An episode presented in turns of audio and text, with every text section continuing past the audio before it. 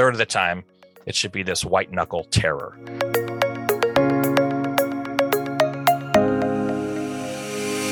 Welcome, everybody, to this episode of the EM Over Easy podcast. All four of us are here Drew, Tanner, John, and myself. So, today's episode comes from something that I was perusing through some videos, and I came across this interview with an Olympic runner. And it was interviewer asking her how she felt before the Olympics. And she talked about how she actually felt pretty terrible before she went to this Olympic Games. And she was talking about the London Olympics and how she had not had a good month up to the, the Olympics and really came down to she had like a bad week right before the Olympics started. And they said, Well, how did you get through this? And she said she was talking to her coach, who's another longtime Olympic runner. And he explained that it was actually completely fine with him that she had had a bad week before the Olympics and that, you know, it's okay to go through a rough patch. And he used a phrase that really kind of caught my eye and said when she was explaining to her his view on how training happens and how elite athletes perform was that when you look at your life and look at your performance, really it comes down to this rule of thirds, where one third of the time that you're training, you should be in your comfort zone. One third of the time you're training, you should be in a stretch. And a third of the time, it should be this white knuckle terror. And that really kind of hit home with me when I heard it, because if you didn't know, healthcare has been a rough place to work the last few years. And it also made me Google this idea of rules of thirds and then realize there's more than one rule of thirds. And we'll kind of talk about the other ones. When you think the rule of thirds and hear this first one, what are your thoughts? I like that this comes from a, a runner because that's actually how when I used to run races competitively, that this would be how I'd race. Whether it's a 800 meter run, whether it's a marathon, half marathon, kind of break things up into thirds, and that when you're running a race, and it's true in a lot of things in life too, that you have to be uncomfortable, but you also have to be comfortable, right? So you kind of find uh, when you're thinking about running a race, you know, the start of it, you might feel okay right? Like you're pushing your threshold, but but you're within your zone, and you got to settle in and you feel good for a while. But then at some point you're going to feel crappy, and crappy comes in one of two ways. Either you are going to kick to the finish and put every last bit of energy out there to run your race, or sometimes the wheels come off and you feel really really crappy, and you got to figure out a way to get it back on. But I would say that almost every race I've ever run, whether it's short, long, or in between, the rule of thirds totally apply and probably applies to most of my life too except when I'm with you guys, because then it's all good. Yeah, I liked it. The white knuckle terror part kind of threw me off because I feel like that's like an extreme. That is, I mm-hmm. don't want a third of my life to be white knuckle terror. But I do feel like if you kind of adjust that slightly to just very much outside my comfort zone, doing something new, like that's such a nice way to approach life in general. Like being in my comfort zone is great. It's fun to do the workouts I like or the activities I like, fly fishing, things like that. But it's also really nice to stretch myself and learn new things and try new hobbies like woodworking or something like that. And then every once in a while, when one of my neighbor friends or something like that says, Hey, do you want to go do this? And I'm very uncomfortable with that idea. Um, it's good to say yes every so often and go and do that. I had never been wake surfing before. And one of my uh, friends, he invited me to go boating, to go wake surfing. And honestly, I'm not a super strong swimmer. And it made me very nervous to go and do something like that. And it was fantastic. It was really fun. It was nerve wracking to start, not quite white knuckle terror, but it was very much stretching me. And you know, just to add to Tanner's dread, I mean, sometimes you have to bribe him with a roller coaster and a dinosaur at the same time. Yes. So that you can get one with the other. So you get the white knuckle terror mixed with the third of the stuff that he loves, and it dilutes it just you, enough. You read my mind uh, to make it work. Yeah, it's true. I was in tune. What I will say is so for me, when you first said the idea, Andy, the first thing I actually thought of was the rule of thirds in photography, which you had kind of referenced that there are a lot of rule of, and I think Tanner had also thought of the same thing. And then the the second one was I actually just kind of I don't know if my brain processed it wrong or I heard what I wanted to hear, but I recently been working on this idea or reading about the idea about tackling your day. And you, you basically start off every day with three things that you want to accomplish, right? And you put all your energy there. And when those three things are done, the day's a win. No matter how much other stuff you get or don't get done, that's kind of how it starts. But I really I do like this concept for about 80% of the time, or maybe I should say like two thirds of the time, but I'll dig into more of that later why I don't always love it. So I love you guys bring up the different facets of which we can apply this rule. When to me, when I heard it and it hit me, it was actually after a string of not so great days at work. And a not so great day at work is we walk into work and nothing's really working, right? So you're short staffed, there's no beds in the hospital, you're operating outside of the normal, you know, big thing is you're doing procedures in the hallway or you're taking care of patients in the waiting room, which is not just where I work, it's a national thing right now. Um, say that that sounds like every day I show up to work, my friend. Yeah. I was going to say, so, what's out of the normal about that? That that is that is now standard the, operating procedure. It's unfortunate the new normal, but when early on in this, I was like, man, this, this thing is it's not good. And then you had a couple complicated conversations with consultants or a patient that really kind of popped up with a disease that I remember reading about in medical school but had never seen. And but I came across this when all that was going on, and, and it really hit home to me this idea that. But then if I plot it out, let's say the last three months or the last thirty shifts that I've worked, a third of those were shifts where I was very comfortable. You know, all, all those things were going on, but nothing really like got me out too much of a groove, and I was able to bounce back. And a third of those where I had to stretch, where I was doing procedures on patients that you know I, I knew how to do, but not ones that that I did a ton. And then a third of those were I was operating kind of on the extremes of my medical knowledge and on the extremes of where I felt safe. But everything ended up okay. So but you weren't I, doing procedural sedation for disimpactions. Is that what you're saying? Your favorite procedure? Because I know I, you're super comfortable with that one. Yeah, that's right. I am super comfortable with that one. But it, it really kind of just like get, gave me that aha moment of if I put the last week in totality, everything's going to be fine because I'm in that phase to where there are some white knuckle phases of my of our clinical career. There's some stretching parts of our clinical career. There's comfort, and you have to have the white knuckle on the stretch. That way, when the new normal is now seeing people in the waiting room and seeing people in the hallway, that can become the new normal because you've allowed yourself to stretch and you've allowed yourself to lean into those white knuckle days and grow to where I'm a different person than I was, say, 90 days ago when that was not the normal and would be considered terrible if that's what I did. And so that's where it hit home for me. And then, of course, there's the other rule of threes that John brought up, the photography one. But the second one that hit home when I looked it up was really this idea of how we spend our time. And it's this idea of who you spend your time with. And it's spending time with people who know more than me, those who share a similar mindset, and then a third of my time mentoring others. And that kind of harkens back to some of our other conversations. But when you think of how we spend our time, rule of thirds, what do you think about that one? I mean, I spend 100% difficult. of my time with somebody who knows more than me. I was gonna say, I think this one's a little more difficult to like truly divide into thirds because some of those people are going to be just spontaneous and happen naturally. And I mean, you can seek out mentors and you can seek out people who know more than you and and similar mindsets, but some of it just also has to be natural, organic growth. I think maybe the better thing is to just reflect on who you're spending a lot of time with, and if you see opportunities to find that stretch or find that mentoring place that you can go to, that may be the one to to look at. But I don't know. Yeah, it's kind of interesting. I never have thought of it this way before. That's for sure. Yeah, it's definitely a different take on it. And I guess my thought on it is it also depends on what of those phases you're in in your life, right? So if you're trying to grow in a specific area, I think you may weight things differently. I think this idea of the thirds, eh, quite honestly, is more about the unspoken rule of what we all are trying to do, which is achieve balance in all things, right? So if you spend a week away working because you're a firefighter, then you have to spend a week at home to balance that.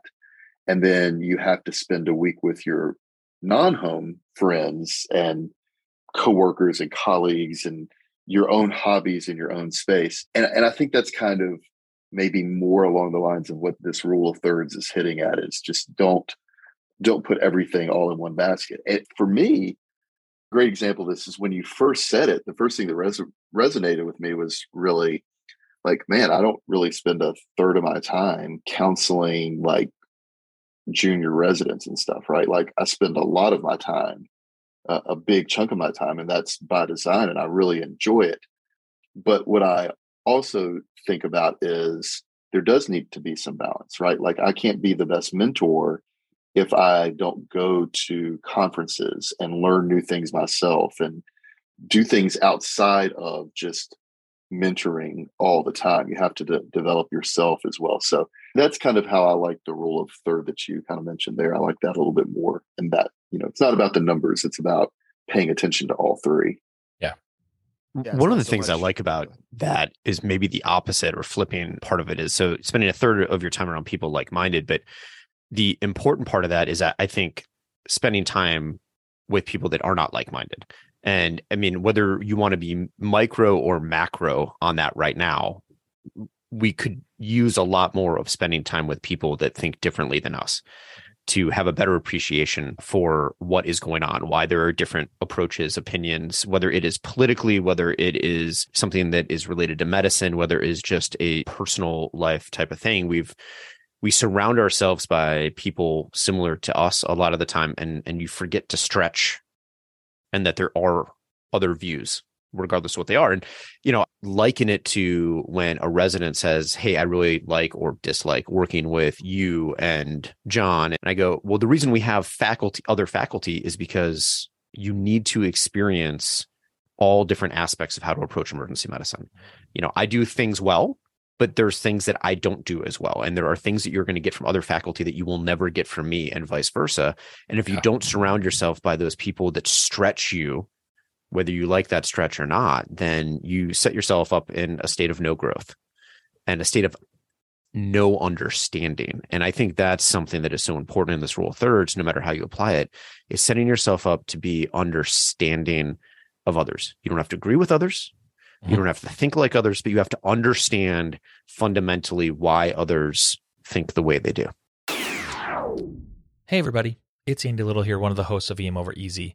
If there was an ultrasound cover or a scanning pad that could help make ultrasound guided procedures safer, easier, and more convenient, both for you and your patients, don't you think you'd be interested? Now, remember, inserting an intravenous device is one of the most frequently performed invasive patient interventions in the emergency department. But despite their frequency, establishing an IV can still be challenging, particularly in patients with difficult to achieve IV access. Failed insertion attempts can cause pain to the patient and increase infection rates. They can also be expensive for the hospital as each attempt requires additional time and procedures. Our friends over at Civco have come up with Envision ultrasound covers and scanning pads that are 100% gel free and are designed to help you insert IV devices without the use of ultrasound gel, saving you time and helping you to reduce the risk of patient contamination. Envision uses silicone adhesive that attaches easily to any transducer. Then instead of gel, you activate the probe with the use of sterile saline. When you're done with the procedure, you simply peel the cover off the ultrasound probe and send it to the high level disinfection per your facility's policies. We invite you to request a free sample of Envision and try it out for yourself today. Just visit civco.com slash gelfree. That's C-I-V-C-O dot com slash G-E-L-F-R-E-E today. Yeah, and you can see that on social media algorithms real easy. If you start liking and clicking on the same thought minded people you're going to create an echo chamber that only shows those views or ideas or you could you could actually experiment with this by just choosing what you're liking on twitter for a week being specifically dinosaur related paleo art and you could go down that whole roll and then all of a sudden you're going to realize that your twitter is showing you 95% paleo art and hmm. paleo artists and you're going to get all fired up about the people who are copying other people and the AI generated paleo art isn't as good as the, you know, and you're going to get down this rabbit hole and all of a sudden you're going to be this paleo art overload. And then you could take a step back and all of a sudden start liking other things and you could change the Twitter algorithm. And maybe that's a, an easy way to visualize it for people if they're having difficulty gathering what their echo chambers are. Not that you've yeah. ever done that, right, Tanner? Like you, have never gone down the paleo art. T- TG, that it, it, felt it felt very, very real, personal. Very personal, yeah, very specific, very real. Yeah, hundred percent. It was. Yeah. But no, John, I love that you bring up the idea of the growth part of this because I when I first heard it, it was, oh, I need to be around people who are smarter than me. But it, there does come a point where you can be an expert who was an expert in what was up to date five years ago. But if you're not personally developing yourself, eventually you're not going to be an expert anymore. And this is why CME exists, and it's why you know all these other academies and and workshops exist because people want to learn and if you're not spending a decent amount of your time learning eventually you're going to have nothing to share. Is that well I, yeah it's not learning and, it's growing right? i guess it's, that's true yeah. it true because learning is part of it but it, yeah. it's just it's putting yourself in a situation where you're growing yourself whether it is in a better understanding of something in, in medicine whether it is training for athletic endeavors whether it is something in your social life put yourself in a situation where you're stretching to cause yourself to grow because otherwise you're complacent. Yeah. Yeah. But beyond growth, it's also about the fact that you can just embrace a different way to do things. This, when you guys were talking about this, the scenario that happened recently popped into my head. I was doing follow up. I had back to back shifts and was looking at a chart that I hadn't completed because I had kind of wanted to keep it in my in basket so I could follow up the next day. And it was a patient that I had arranged transfer for. And then when I opened up their chart, it showed that they had been discharged. They were pretty sick. And so I was reading through the chart and I was kind of as I was reading, apparently, well, actually, I don't even say apparently. I know I have this face that looks like I'm very displeased when it's actually just my I'm trying to figure this out face. Mm-hmm. But if you don't know that, then the assumption is that I'm really mad about something. And the resident was paying attention to what I was doing. And I said something like, man, didn't see that going that way. And they asked me about it. And I said something to the effect of, that's not how I would have done that. And it led to a really great conversation because they initially thought that meant I was criticizing my partner for what they did. And when I realized that, I was like, no, no, it just means I would not have done that. I completely trust my partner to do the right thing. I wasn't there. So I believe everybody wakes up every day trying to do the very best thing they can for their patients, right? So I trust my partner to do the right thing. And what I was getting at was there are a lot of ways to do this job, but just because I wouldn't have done it that way doesn't mean it was bad or good. And it, turns out that coincidentally, that partner was there later that night and actually came over and said, Hey, you guys did such a great job at resuscitation. By the time they finally got ready to be transferred, they were stable for discharge and they wanted to go home really badly. And so we discharged them. And what was really great was the fact that the resident got to see that like it wasn't prepped or planned. Yeah. It was just that same communication. And it's interesting because, you know, that that wasn't so much growth as it was just what Drew was talking about, kind of this acknowledgement of the other, mm-hmm. right? This embracing of everything doesn't have to be my way for the world to be just as it should be. No, John, I love that. That's a great story. And I've I have found myself I think if you've worked with residents, you find yourself in those scenarios where it's easy for the residents to interpret, like, "Oh, was that the wrong thing to do?" No, it's just not what I would have done. And it, but you have to kind of explain yourself to make sure they don't think less of the other person, or or, or vice versa. So no, that's cool. The, the last there's the last rule of thirds we have not mentioned is how we divide our time at work. And again, it's similar veins where one third of your job you should easily be able to do with your prior experience and talents. One third of the job should be something that is close to what you have experience in, but will require some effort to master. And then a third of your job or a portion of your job should be completely new to you. And this is one that kind of spoke speaks to me a little bit from the idea that I love doing new things at work and but at the same time I don't like doing things that I'm not very good at. And so it's this balance of that you need to find some time to do things that are outside of your normal talents and skill set that way you can continue to grow. I'll hop on this one just only because this is the one where I disagree with this philosophy a little bit. And I'm going to tie it back actually to the photography principle. So, real quick, the rule of thirds for photography, right, is everything is divided into thirds vertically and horizontally. And really interesting pictures come about when you, as a photographer, move the photograph off the subject being in the center. So, you move the person looking off in the distance off to one side, and then you can see the sweeping vista that they're now looking at. And it makes the photograph much more interesting. What I will say though is sometimes you don't want the the photo to be interesting. You want the photo to be informative or you want the photo to be educational. In which case maybe you really do want to focus in on the subject. And I feel like at work that concept of the rule of thirds again, if you look at it in terms of balance, I think it's probably pretty fair. But I feel like a third of my time should be doing stuff that I feel comfortable with. I feel like if I'm good at what I do, most of the time I should be comfortable with it. But what I should be is also excited and looking for new opportunities to get better. And so I think the ratio of that third is off. I think that might be a great ratio when you're just starting a career, mm-hmm. when you're new into something. But I just feel like when you're further along in a career, like when I look at my nursing colleagues and how brilliant the nurses that have been there are for 15, 20, 30 years and so good at what they do, man, they know their job super well and spend 95% just hanging in the zone. But they get those little bursts of energy from those new things. So I just feel like there the concept is right, but the third spacing is wrong. Mhm. And I could be totally wrong about this. That's okay. I'm wrong a third of the time anyway. No, I think that that actually kind of fits into what I was gonna kind of go into, which is when when you said divide your time at work, those were not the three things I thought of, and it wasn't so much like things that I'm comfortable with, things that I'm stretching, and then things that are like crazy new.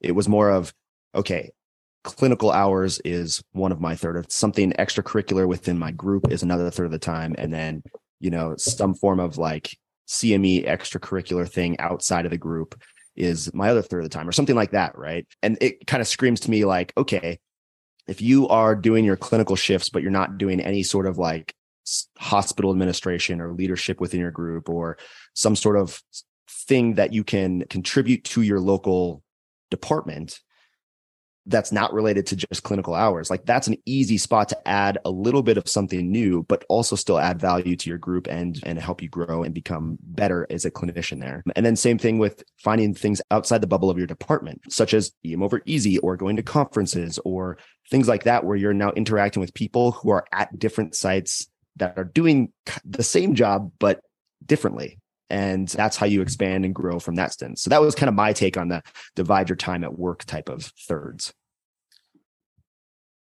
I agree. I think the longer you do a, a job, you know, the the more comfortable you're going to be at a lot of different things. But the beauty of emergency medicine, and I think the beauty of us being academic minded, whether you're in academics or not, is that you realize there's always somewhere to go. But then what comes through your door, there's always going to be something that throws a curveball at you that's going to put you into a layer of discomfort that is going to push you. And whether in that moment or not you're growing yourself or whether it is hey that was really uncomfortable i need to figure out other ways to handle this you know that's going to drive you forward stand up on literature right reading what is the new practice patterns and, and being willing to change your practice has to be some i mean I, uh, thirds i don't know you know i mean Yeah. an eighth a quarter a fifth a, a half but but you have to goes back to i think don't be complacent Yeah. And I think the more we talk about this, the less and less I'm inclined to it has to be thirds in terms of times, but there needs to be three ways in which you view your work. That I have to be comfortable where I work.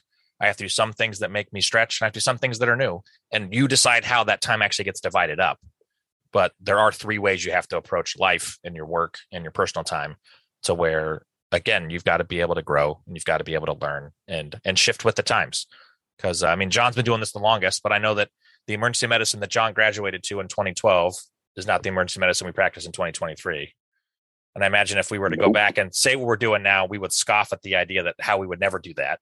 And that's not Yeah. part of our job. You know, I'm going to leave the specialty if that's what we're doing in 2023, but now it's what we're doing because we've slowly gradually moved there because we stretched and we grew. you remember like pre-covid and like remember when the heart score was new Yeah. we were like and now we're gonna 40? get now we're gonna get rid of the heart score guys Yeah, maybe. Newsflash. Yeah. It, like Yep. it, I'm telling you, the heart score is going to be sure decision making at most, and it is fading away. Mark my words.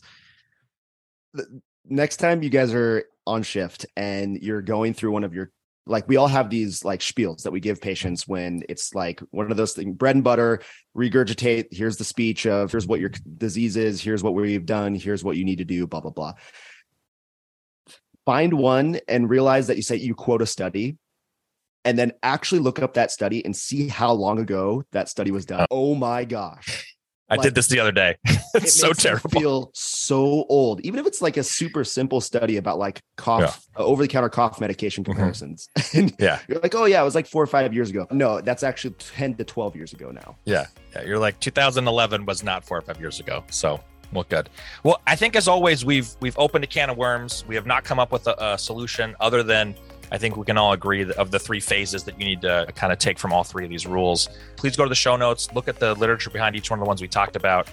And as always, we appreciate you guys tuning in for this episode. And don't forget, we are the official podcast of the American College of Osteopathic Emergency Physicians. To learn more about this organization, head on over to acoep.org today, where you can learn more about a CME event that you might want to go to, where you can see our four shining faces on a live stage for another EM Over Easy live show. Also, don't forget to follow us on Twitter, Facebook, and Instagram, and to follow us on our blog site, emovereasy.com.